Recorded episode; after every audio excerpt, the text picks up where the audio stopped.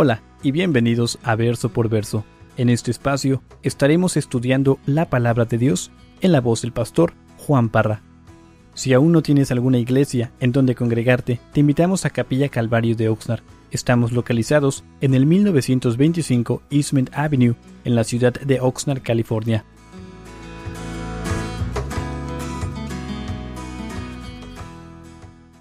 Capítulo 9. La semana pasada mencioné de que para aquellos que nos están visitando, eh, a, veces como que uno llega a la iglesia y parece que siempre se está hablando de dinero. Entonces, de antemano a, los visitantes, estudiamos la palabra de Dios verso por verso, capítulo por capítulo, y en este día eh, resulta que toca este capítulo que habla sobre ofrendas, el dar. Entonces, ah, creo que de acuerdo a cómo vamos a avanzar, ahorita te vas a dar cuenta de que es un mensaje muy distinto a lo que típicamente escuchamos en algunas iglesias. ¿Correcto? Entonces, este, quiero que te preguntes, ¿qué es lo que tú más amas? Y, estoy viendo a un, a un hermano que le está haciendo así, le está apuntando a su esposa. Y tienes toda la razón. Eh, para aquellos que son casados, o sea, es, una, es una dicha, una bendición tu pareja. Y entonces es hermoso poder compartir tu vida con, eh, con, esa persona que Dios te ha dado.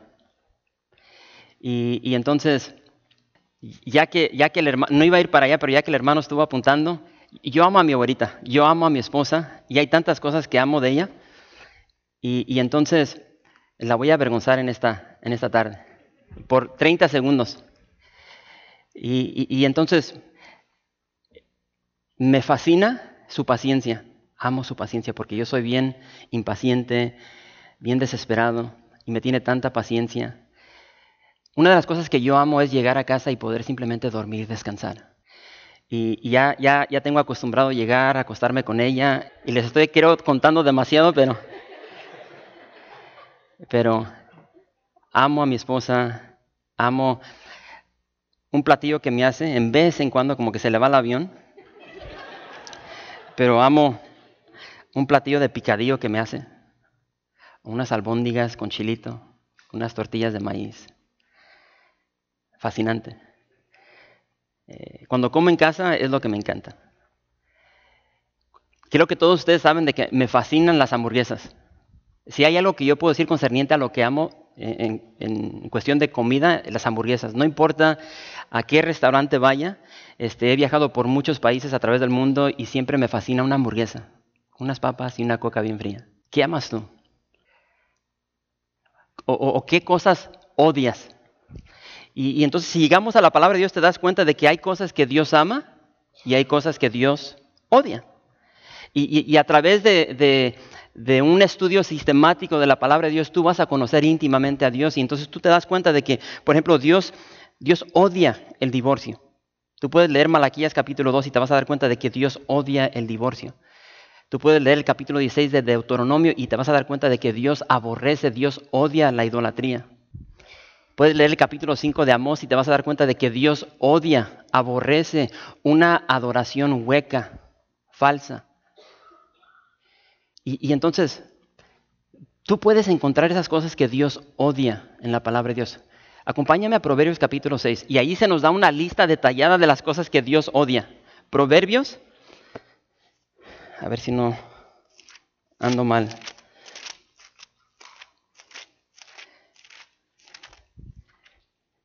Proverbios 6, verso 16. Dice, seis cosas aborrece Jehová, y aún siete abomina su alma. Los ojos altivos, la lengua mentirosa, las, las manos derramadoras de sangre inocente, el corazón que maquina pensamientos inicuos, los pies presurosos para correr al mal, el testigo falso que habla mentiras y el que siembra discordia entre los hermanos. Entonces ahí, repito, hay, hay, hay cosas que Dios odia en la palabra de Dios y por igual hay cosas que Dios ama. Te vas a dar cuenta en la palabra de Dios que Dios ama la justicia. Eso lo vas a encontrar en el Salmo 33. Si te vas a, al libro de Reyes, te vas a dar cuenta de que Dios ama a su pueblo, a la nación de Israel, ¿correcto?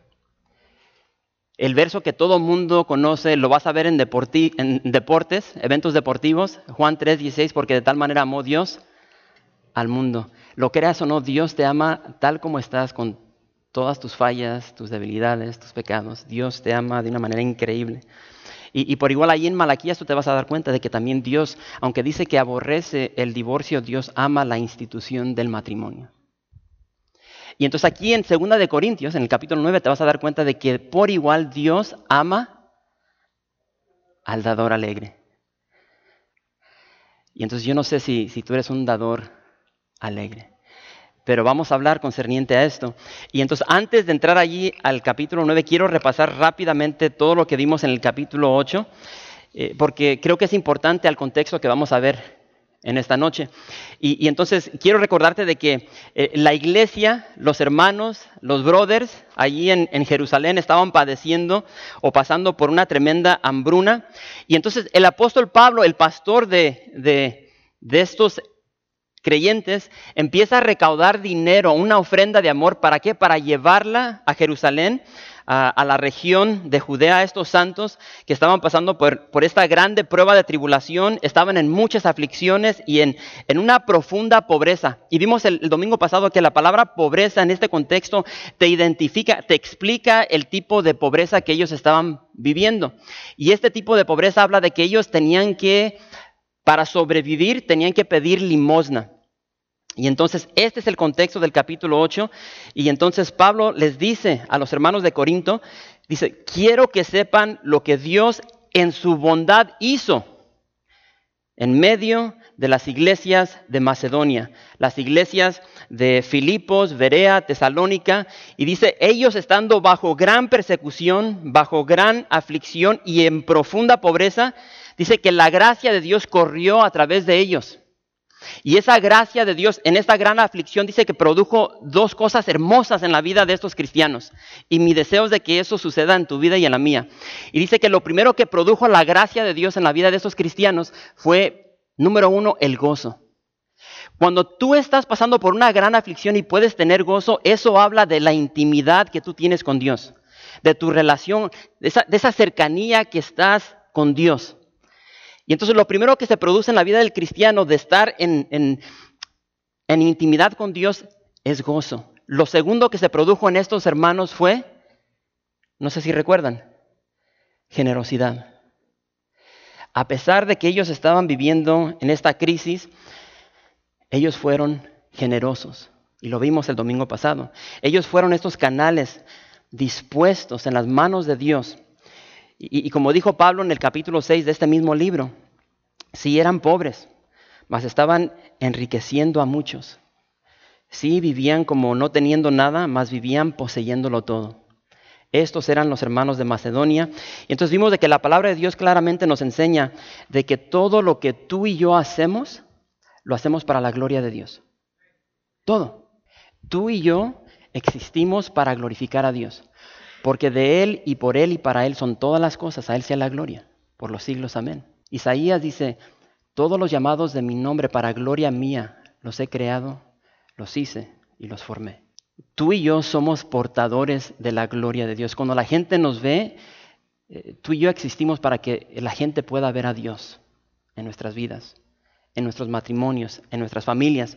Y entonces me encanta porque estos macedonios es precisamente lo que ellos hicieron.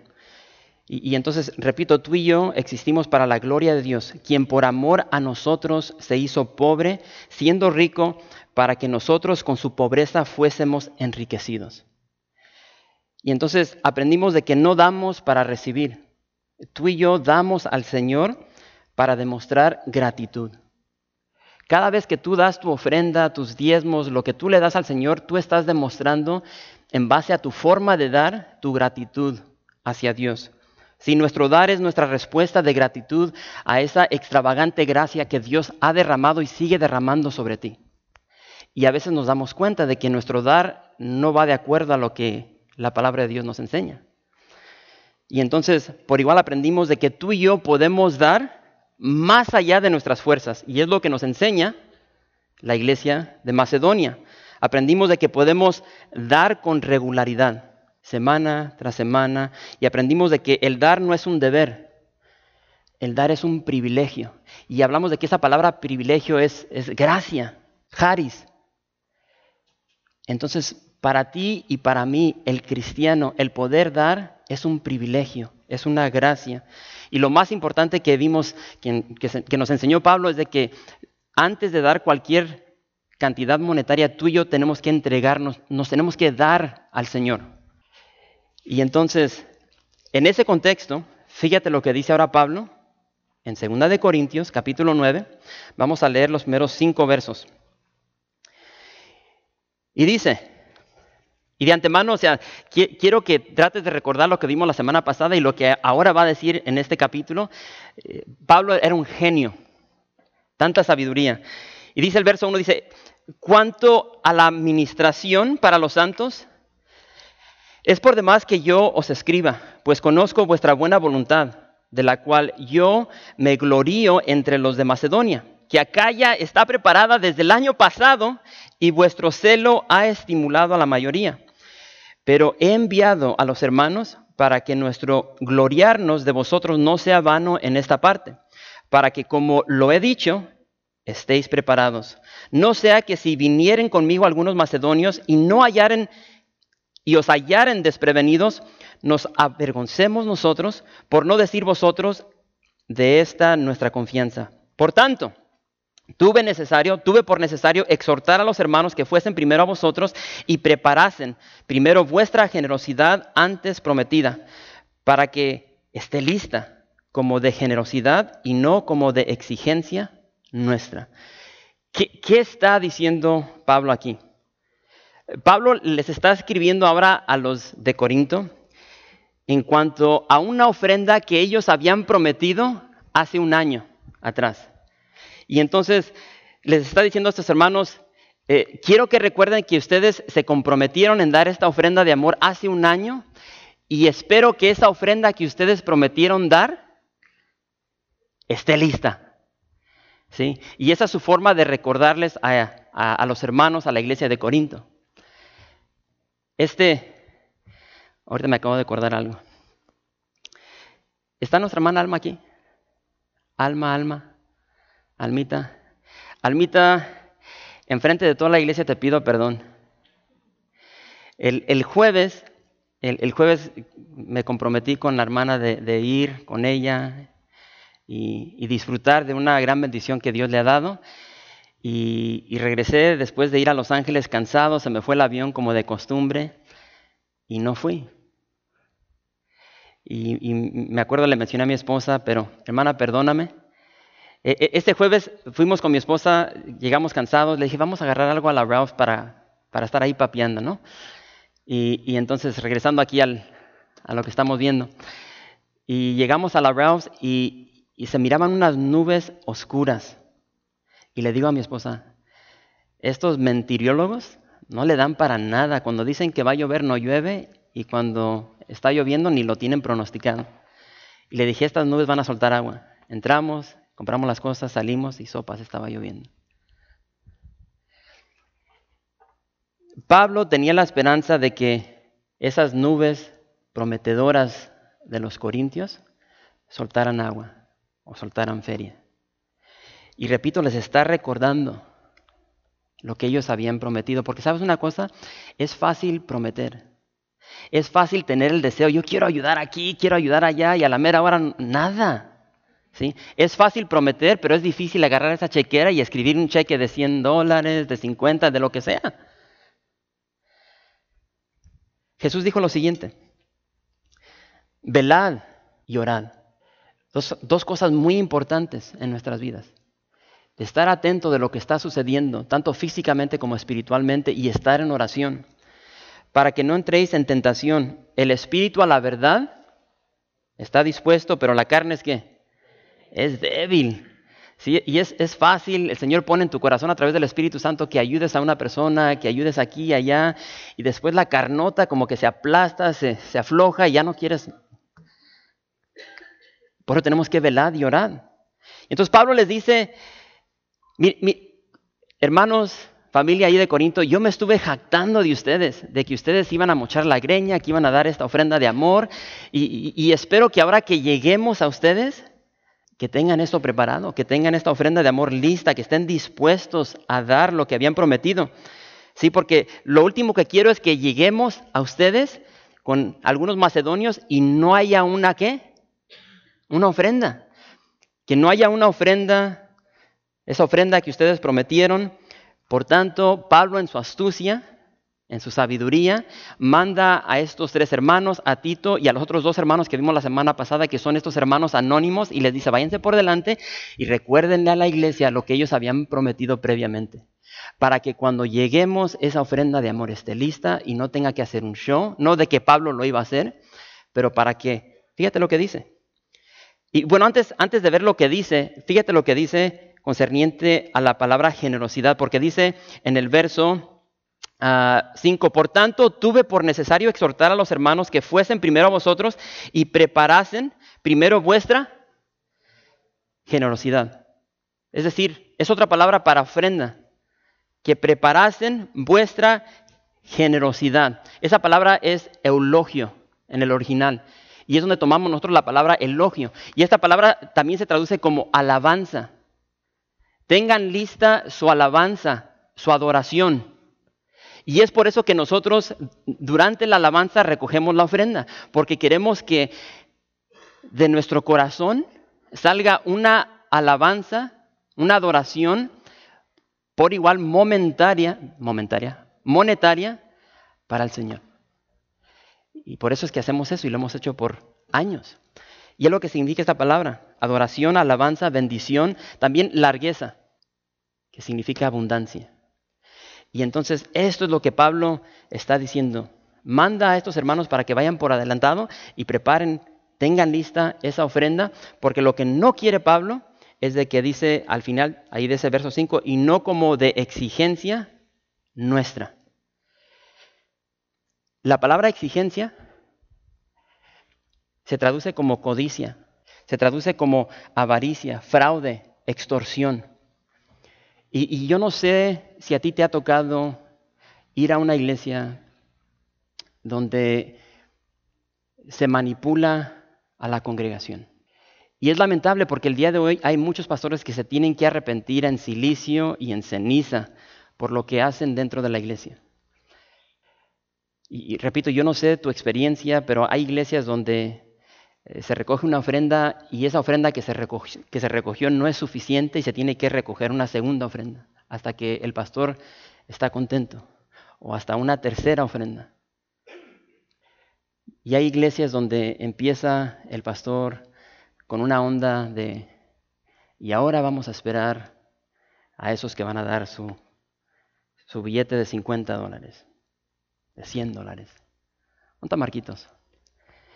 Una vez fuimos con Marcos a un evento aquí en Oxnard, este, nivel ciudad, y, y, estamos ahí, llegamos y nos sentamos hasta, hasta mero atrás. Y yo me había comprometido como parte de Capilla Calvario de Oxnard de ayudar monetariamente para este evento. Y nos sentamos atrás y empezó la alabanza, estábamos en el cielo, o sea, chido, o sea, adorando al Señor. Y en el segundo canto, o era el tercero, paró la alabanza, yo abrí los ojos porque ya estaba hablando un pastor y empieza a decir, ahorita solamente queremos billetes de 50, billetes de 100. Y dije, no, no sé si te acuerdas, Marcos. Yo agarré mi chequito que traía y me fui.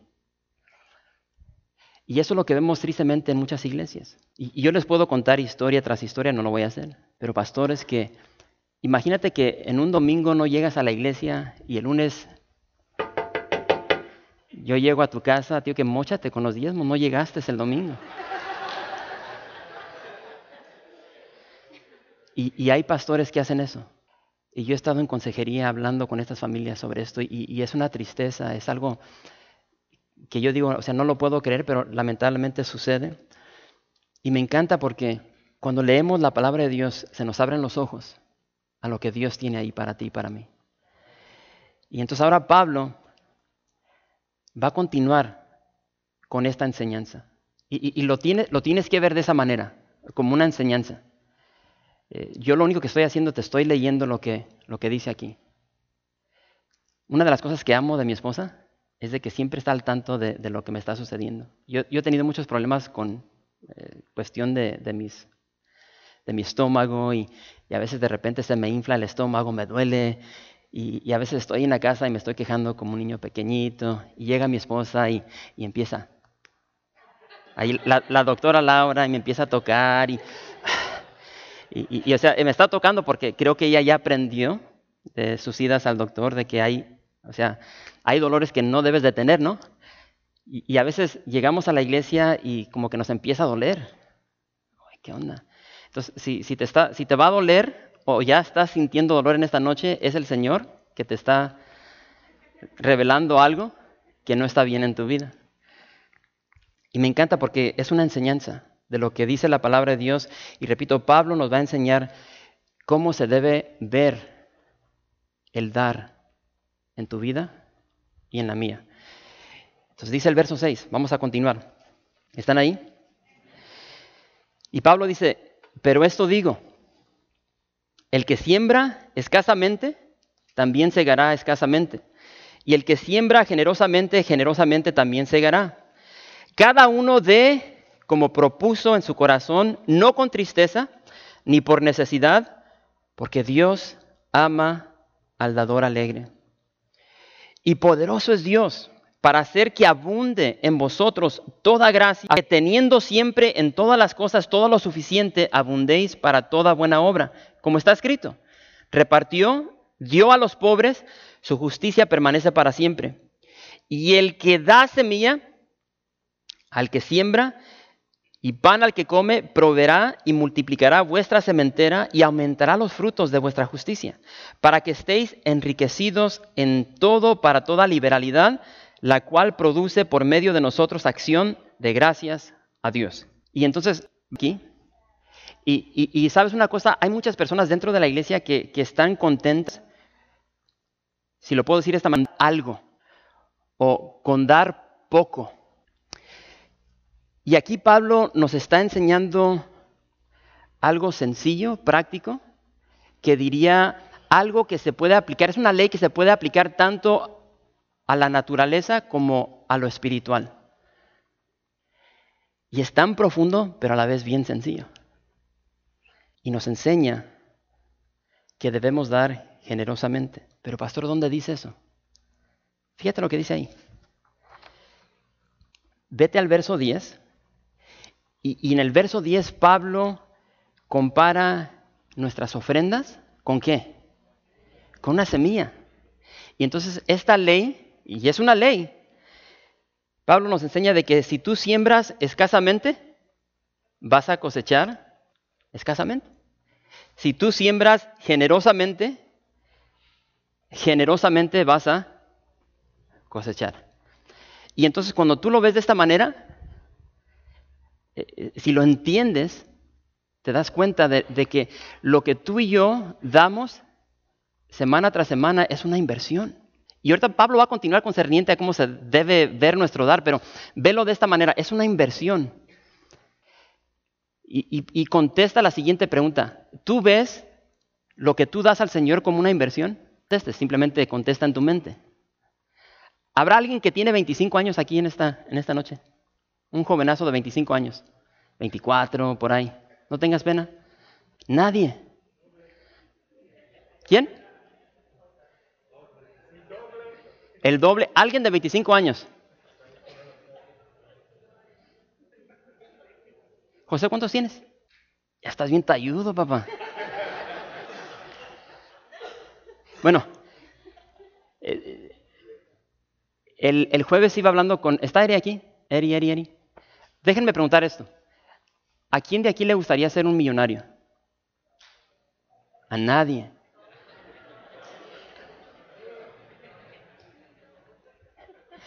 ¿Les da pena? O eh, yo, tengo enfadado a mi esposa, a, a mis hijos con las historias que yo les cuento. Y entonces tal vez los voy a enfadar a ustedes en esta noche.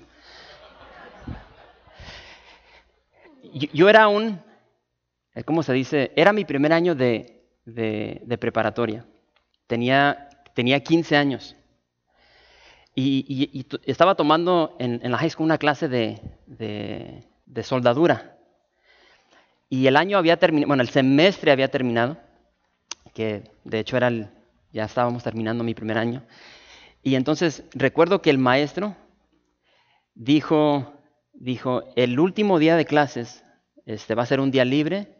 Dice, a todos los que se van a graduar, los quiero aquí en el salón, porque teníamos un taller. Dice, los quiero aquí en el salón porque les voy a enseñar sobre inversiones. Todos los demás de ustedes, los de primer año, segundo año, tercer año, se pueden ir a hacer lo que quieran en el taller. Pero los, los que se van a graduar los quiero aquí. Y dije, no, o sea, yo me fui, yo quería aprender. Y en pocas palabras, el maestro dijo, si ustedes quieren ser millonarios, cuando tengan mi edad, inviertan. Y no tienen que invertir gran cosa, simplemente háganlo regularmente. Desde el día que ustedes empiecen a trabajar, empiecen a ahorrar. Y eso se me pegó. Eso fue hace 25 años. Y entonces por eso dije, ¿quién tiene 25 años para hacer para darles un ejemplo, si tú tienes 25 años, y eso lo que ahorita tengo una semana recalcándole esto a, mis hijos, en especial a mi hija. Si tú tienes 25 años, para que veas esto, y tú puedes ahorrar 125 dólares al mes, cuando tengas 65 años vas a ser un millonario. Así de sencillo. A través del interés que vas acumulando año tras año. Lo que tienes de ventaja es la cantidad de años, 40 años. Y, entonces el problema es de que nos acostumbramos a no ahorrar, a no invertir. Y venía platicando con, con Eri sobre esto eh, el jueves y le digo, oh, esto lo, esto lo vemos, y ahorita me da tristeza porque nadie, como que nadie demostró emoción concerniente a querer ser millonario. Y, y entonces...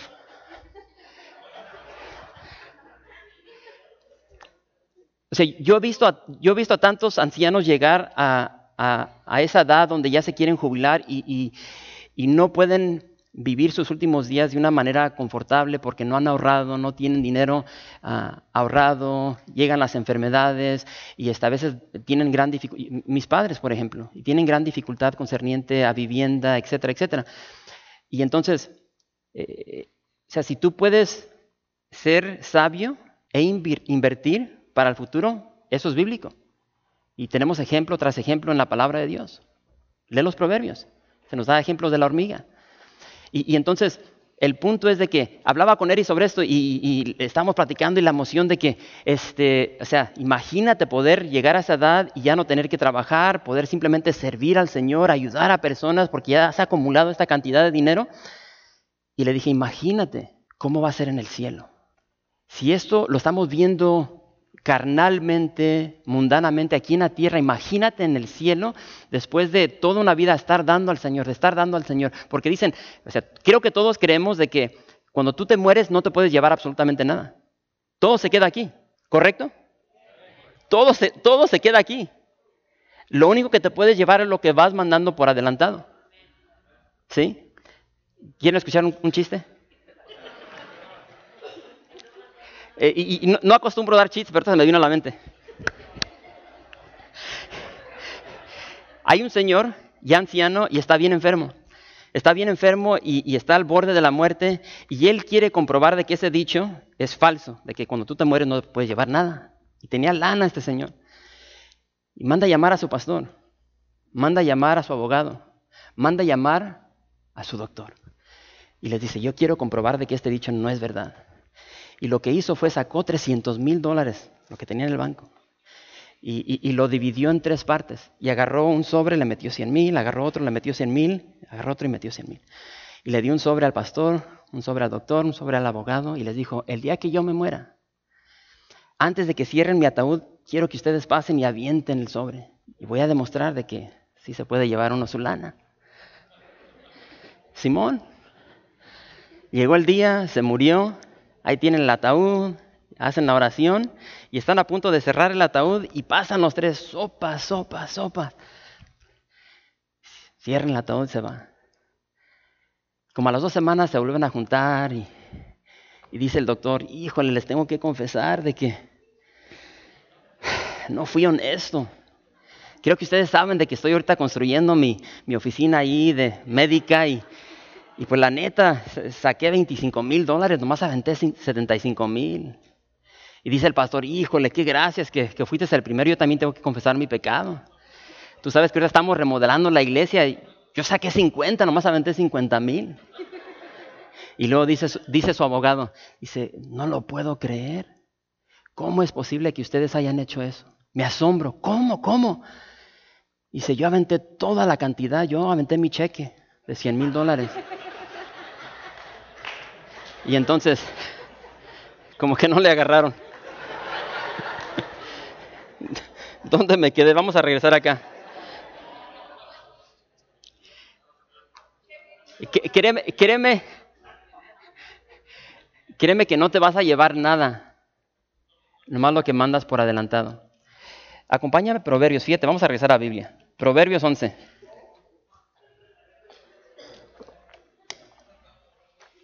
Proverbios 11.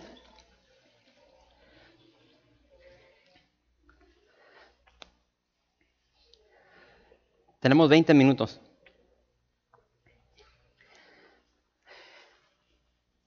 Proverbios 11, verso 24 dice, ¿están ahí? Dice, hay quienes reparten y les es añadido más, y hay quienes retienen más de lo que es justo, pero vienen a pobreza. El alma generosa será prosperada y el que saciare, él también será saciado. La, NTV, la NTV lo pone de esta manera. Dice, da con generosidad y serás más rico.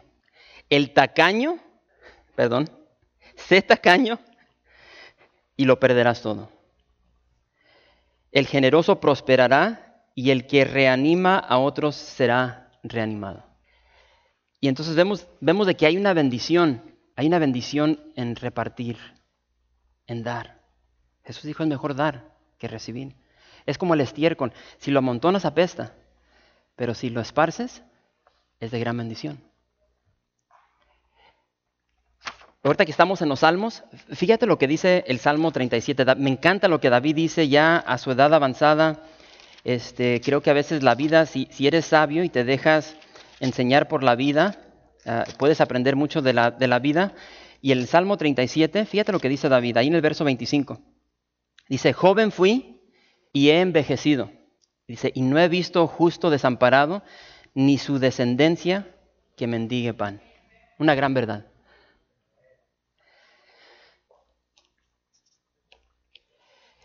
Y me encanta porque Pablo sigue con esta enseñanza y nos está enseñando cómo debemos dar, cómo el Hijo de Dios, cómo la hija de Dios debe dar y dice que cada uno debe dar, debe sembrar como propuso en su corazón. Y esta es una gran enseñanza, porque la palabra propuso eh, significa escoger de antemano. Y entonces cuando aplicamos esto a nuestra forma de dar, e, esto está hablando de que, de que tú estás en comunión con Dios, tú estás en relación con Dios concerniente a lo que tú has dado, perdón, concerniente a lo que vas a dar. Y de hecho, en 1 Corintios capítulo 16, en el verso 2, dice que tenemos que dar por igual de acuerdo a cómo Dios nos ha prosperado. Y entonces lo que vemos aquí es de que antes de llegar a la iglesia, tú y yo tenemos que estar ya preparados concerniente a lo que vamos a dar. Y la cantidad que tú das es entre Dios y tú. Pero aplicamos estos principios. Y, el que dimos la semana pasada es de que tú y yo damos de acuerdo a lo que Dios ya nos dio.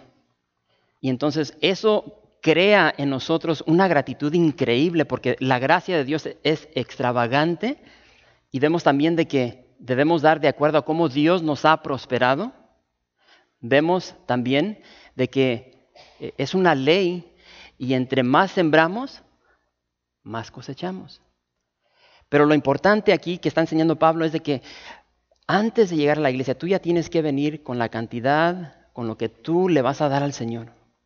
No es un impulso donde ya ves a los ujieres que se pararon y órale. o sea, tú ya vienes, es una adoración, es una alabanza es tu generosidad, es tu gracia, Señor, de lo tanto que me has dado, esto es lo que traigo para ti.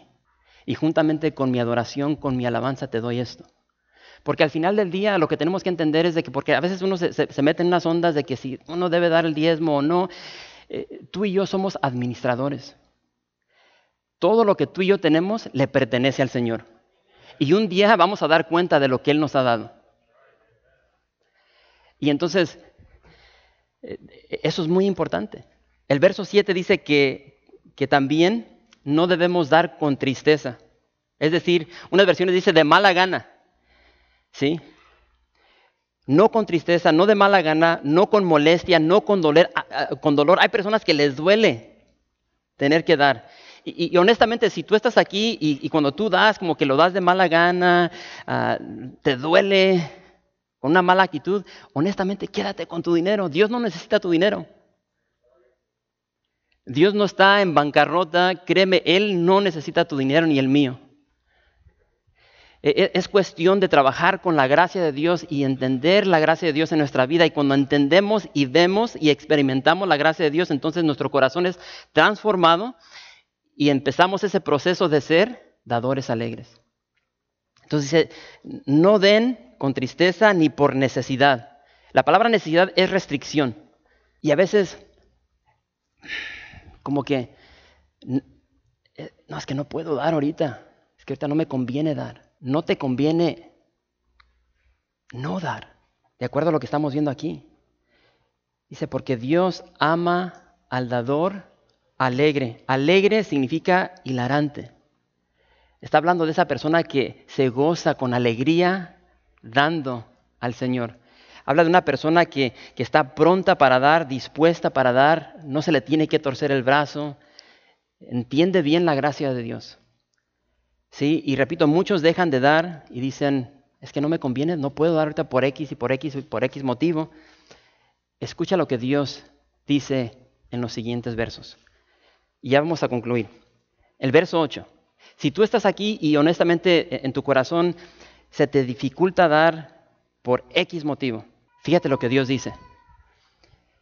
Dice, y poderoso es Dios para hacer que abunde en vosotros toda gracia. ¿Sí, ¿Sí, entienden eso? Y poderoso es Dios para hacer que abunde en vosotros, en ti, toda gracia. ¿Con qué fin? A fin de que teniendo siempre, siempre, siempre, siempre en todas las cosas, todo lo suficiente, abundéis para toda buena obra. Verso 10. Y el que da semilla al que siembra y pan al que come, proveerá y multiplicará vuestra sementera, tu terreno, tu cosecha y aumentará los frutos de vuestra justicia, para que estéis enriquecidos en todo, para toda liberalidad, la cual produce por medio de nosotros acción de gracias a Dios.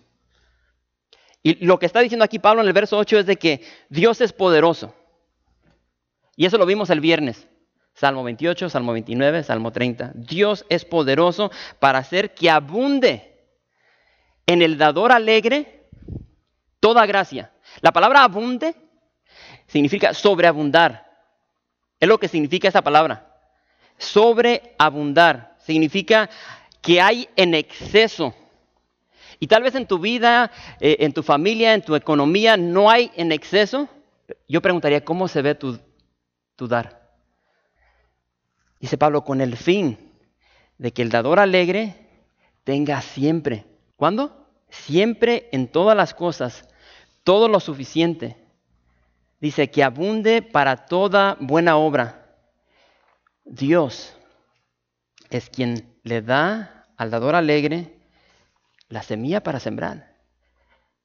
Si, si, tú eres, si tú aplicas estas verdades y das, Dios te va a dar más. Eh, eh, a, mí se me pegó algo que me, que me dijo Nietzsche años atrás, creo que fue hace 10 años. Y, me dice, yo le doy con una cuchara al Señor y Él me da con un cucharón. Y esta mentalidad de que no, es que no puedo dar porque no tengo y no me alcanza, no te conviene no dar. Porque cuando aplicamos estas verdades, estos principios, Dios es quien te da semilla, Dios es quien te da tu pan diario y, vemos a través de la palabra si Dios alimenta a los pajaritos, ¿cuánto más a nosotros? Y claramente vemos de que Dios es más que suficiente. Y dice que Dios va a proveer para todas tus necesidades.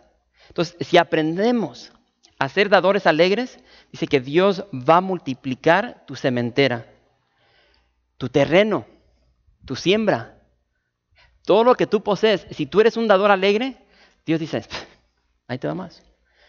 Porque tú has aprendido este concepto de que Dios te da, tú eres un administrador, Dios me da, yo voy a dar más. ¿Oh? ¿Estás soltando más? Ahí te va más, ahí te va más, ahí te va más. Entre más siembras, más vas a cosechar. Y lamentablemente en la iglesia no se enseña esto.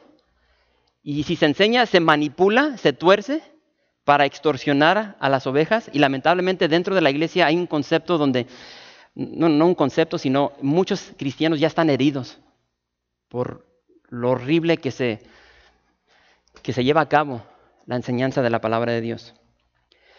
Y fíjate cómo concluye Pablo. Verso 12. Dice, porque la administración de este servicio no solamente suple lo que a los santos falta, sino que también abunda en muchas acciones de gracias a Dios. Pues por la experiencia de esta administración glorifican a Dios, por la obediencia que profesáis al Evangelio de Cristo y por la liberalidad de vuestra contribución para ellos y para todos. Asimismo, en la oración de ellos por vosotros, a quienes aman a causa de la sobreabundante gracia de Dios en vosotros. Verso 15. Gracias a Dios por su don inefable. Hermanos, hay tres recompensas para los dadores alegres. Cuando tú y yo aprendemos a dar de esta manera, hay tres recompensas.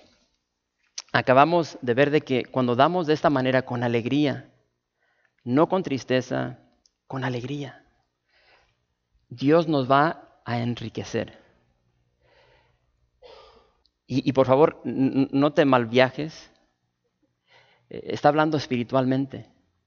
Y concerniente a nuestras necesidades físicas, Él va a suplir para nuestras necesidades. El problema es de que a veces nos dejamos llevar por la carne y nos endeudamos por cosas que realmente no necesitamos y después somos esclavos a tarjetas de crédito, a cosas que hemos comprado, carros, casas, tantas cosas. Y, y estamos tan endeudados que ahora a Dios le damos, como vimos la semana pasada, nuestras obras. Y ya no podemos dar porque esa es la mentalidad, ya no tenemos, ya no nos alcanza porque tenemos que estar pagando hipoteca, carro de pago, tantas cosas que hemos acumulado. Y, entonces tenemos que entender de que tú y yo estamos aquí para glorificar a Dios. Y hay un propósito en nuestra vida y a veces no tomamos en cuenta ese propósito. Otra de las recompensas del dador alegre, cuando da, es de que suple las necesidades de los demás. Y eso lo estamos viendo de que Pablo está recogiendo esta ofrenda para los santos de Jerusalén. Y finalmente Dios es glorificado. Lo que tú haces tiene un impacto en esta vida. Eh, eh, el día de hoy, este, ya es la tercera clase con nuestra hermana Jenny, con los, con los niños y, los jovencitos que son una bendición. y entonces, me encanta porque y a veces no vemos, bueno, déjenme, esto concerniente a nuestro dar, no solamente está hablando eh, monetariamente, sino en, cualquier ámbito de nuestra vida. Si por ejemplo tú eres un maestro, eh, si eres un ujier, si eres un integrante del grupo de alabanza, si eres seguridad, lo que sea, si tú llegas a la iglesia con una mala actitud, con tristeza, de mala gana, honestamente, deja de servir. Deja de servir. Tenemos que entender de que tú y yo somos indispensables, o más bien dispensables. Dios va a sacar su obra adelante. Dios no nos necesita. Es un privilegio poder llegar y servir en el reino de Dios. Y a veces llegamos, y yo, voy incluido, con una, una carota. Y créeme, yo he estado en, aquí en la iglesia muchas veces con una carota y a veces trato de, cuando ando así, a veces le digo a uno de los ancianos, a uno de los pastores, que por favor da el mensaje porque ahorita Porque lo último que ustedes necesitan es a un pastor que esté dando un mensaje enojado con una carota. Pero el punto es de que tu vida tiene un impacto. Y le compartí a los niños, les dije, les dije, quiero enseñarles algo, porque la semana pasada hablamos sobre este sacrificio de, de, esta, de esta viuda. Y, y, el Señor se fija aún en las cosas que muchas veces nosotros no estamos viendo. Y hablamos sobre lo que Marcos menciona sobre esta viuda. Dice que dio todo lo que tenía. Y entonces lo que esta viuda dio es lo que yo estoy deteniendo en mis manos estas dos moneditas. Esta era todo su sostén. Era todo lo que tenía. ella entendió el concepto de dar sacrificialmente porque dice, lo único que yo tengo es esto y te lo voy a entregar todo. ¿Por qué? Porque yo confío en ti de que tú vas a proveer para toda mi necesidad. Y por eso dice Jesús, esa viuda dio más que todos los fariseos, que todos los religiosos, porque ellos dieron de lo que les sobra ella dio todo su sostén. Y, mencioné la semana pasada de que nuestro dar tiene todo que ver con nuestra fe. ¿Realmente crees que Dios es tu proveedor? ¿Lo comunica tu forma de dar? Y, entonces e, esto es cuestión de, de fe, de creer lo que Dios dice. Y entonces Pablo termina esta sección, me encanta porque Pablo, repito, gran sabiduría, Pablo termina esta sección sobre el dar, porque fíjate, fíjate lo que dice nuevamente ahí en el verso, en el verso 15.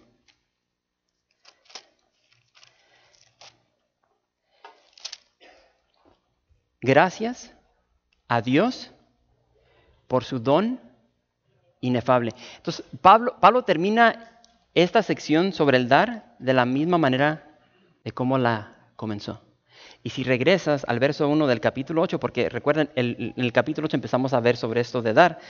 Y, y ahí en el verso 1, fíjate lo que dice Pablo. Asimismo, hermanos, os hacemos saber la gracia de Dios que se ha dado a las iglesias de Macedonia. Entonces, Pablo termina su enseñanza con la gracia, con la gracia. Hermanos, el don más grande, porque dice el final, capítulo 9, verso, gracias a Dios por su don inefable. El don más grande que Dios nos ha dado es su Hijo, es Jesús, es su muerte. Esa muerte, esa vida que Él dio sobre esa cruz, esa sangre que fue derramada para que tú y yo pudiésemos ser perdonados de toda nuestra maldad y de todo nuestro pecado. Y me encanta porque Pablo hila todo a Jesús, a la gracia. Efesios 2, verso 4 dice, pero Dios, esto se trata de Dios, esto se trata de Jesús, pero Dios que es rico en misericordia, por su gran amor con que nos amó, dice, aun estando nosotros muertos en pecados, nos dio vida juntamente con Cristo. Por gracia sois salvos la gracia de Dios. Y entonces, recuerden de que Pablo, aquí terminamos, Pablo e, está motivando a estos hermanos que tengan lista esta ofrenda. Si tú te vas a Romanos capítulo 15, tú te vas a dar cuenta de que tanto los hermanos de Macedonia como los hermanos de Corinto se mocharon la greña y mandaron esa ofrenda de amor, esa gracia, esa generosidad. Esa semilla la enviaron y fue de súper bendición a todos los hermanos de Jerusalén y produjo una bendición para esos hermanos necesitados y el nombre de Dios fue glorificado. Hermanos, eh, esta porción de la palabra de Dios no la estoy compartiendo porque la iglesia tiene necesidad, porque estoy enojado, porque quiero manipularlos. Mi deseo, mi oración es de que todos como iglesia podamos aprender a confiar en el Señor, agarrarnos del Señor, así como esta viuda, y a pesar de nuestra circunstancia, tal como los macedonios, aunque estemos en pobreza, en tribulación, en aflicción, Señor, yo confío en ti Y estoy súper agradecido por la salvación que tú me has dado y te voy a dar todo lo que yo pueda dar, porque al final del día todo te pertenece a ti. Esa es mi oración. Que nuestras vidas sean transformadas y seamos dadores alegres. ¿Por qué? Porque vamos a glorificar a Dios. ¿De qué manera? Porque le vamos a representar tal como Él es, porque Él es un Dios dadivoso. No es agarrado, no es tacaño, no es codo. Él lo dio todo por ti. Esa es mi oración. Gracias por visitar calvariooxnar.org. En este sitio web podrás encontrar información fresca cada semana, como los servicios previamente grabados, los cuales están disponibles para ti para que los puedas escuchar en cualquier momento. Estamos seguros que este material será de gran edificación espiritual para tu vida y para tu familia. La visión de Capilla Calvario de Oxnard es ser como Jesús, aprendiendo y viviendo la palabra de Dios.